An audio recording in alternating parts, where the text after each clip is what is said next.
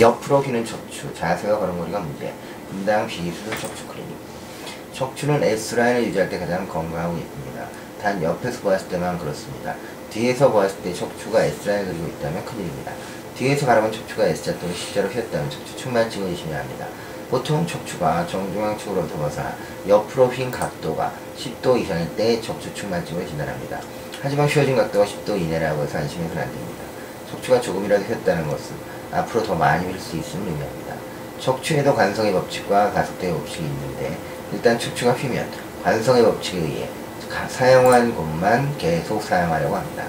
또한 마치 속도를 내기 시작하면 점점 더 속도가 붙는 것처럼 휘어진 쪽이 더 많이 휘는 경향이 있습니다.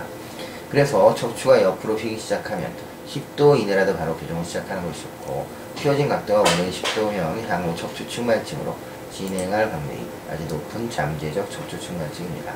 척추 측만증은 청소년들에서 많이 나타나고 사춘기를 막 시작하는 10살 무렵에 발생하는 비율이 높고 남학생보다는 여학생이 다섯 배 가량 많습니다. 청소년들은 아직 뼈가 단단하지 않고 계속 자랍니다. 척추 측만증을 조기에 교정해야 하는 이유도 여기에 있는 것입니다.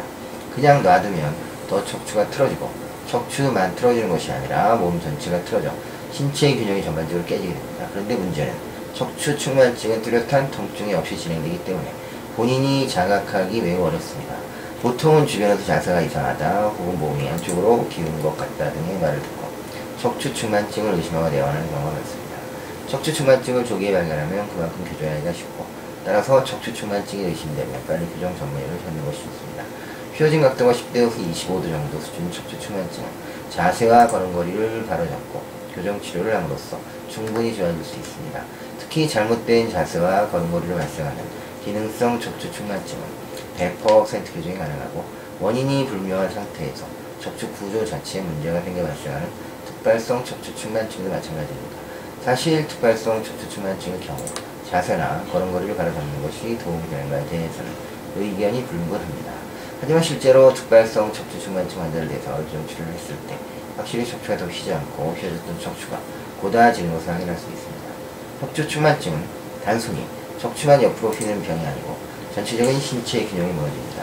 거꾸로 기능성 척추 측만증은 골반이 틀어져서 좌우 균형이 맞지 않거나 다리 길이가 다른 것이 원인이 되어 발생하는 경우도 많습니다. 다리 길이가 달라 생긴 척추 측만증은 양쪽 다리 길이를 맞추는 것만으로도 척추가 바르게 균형됩니다.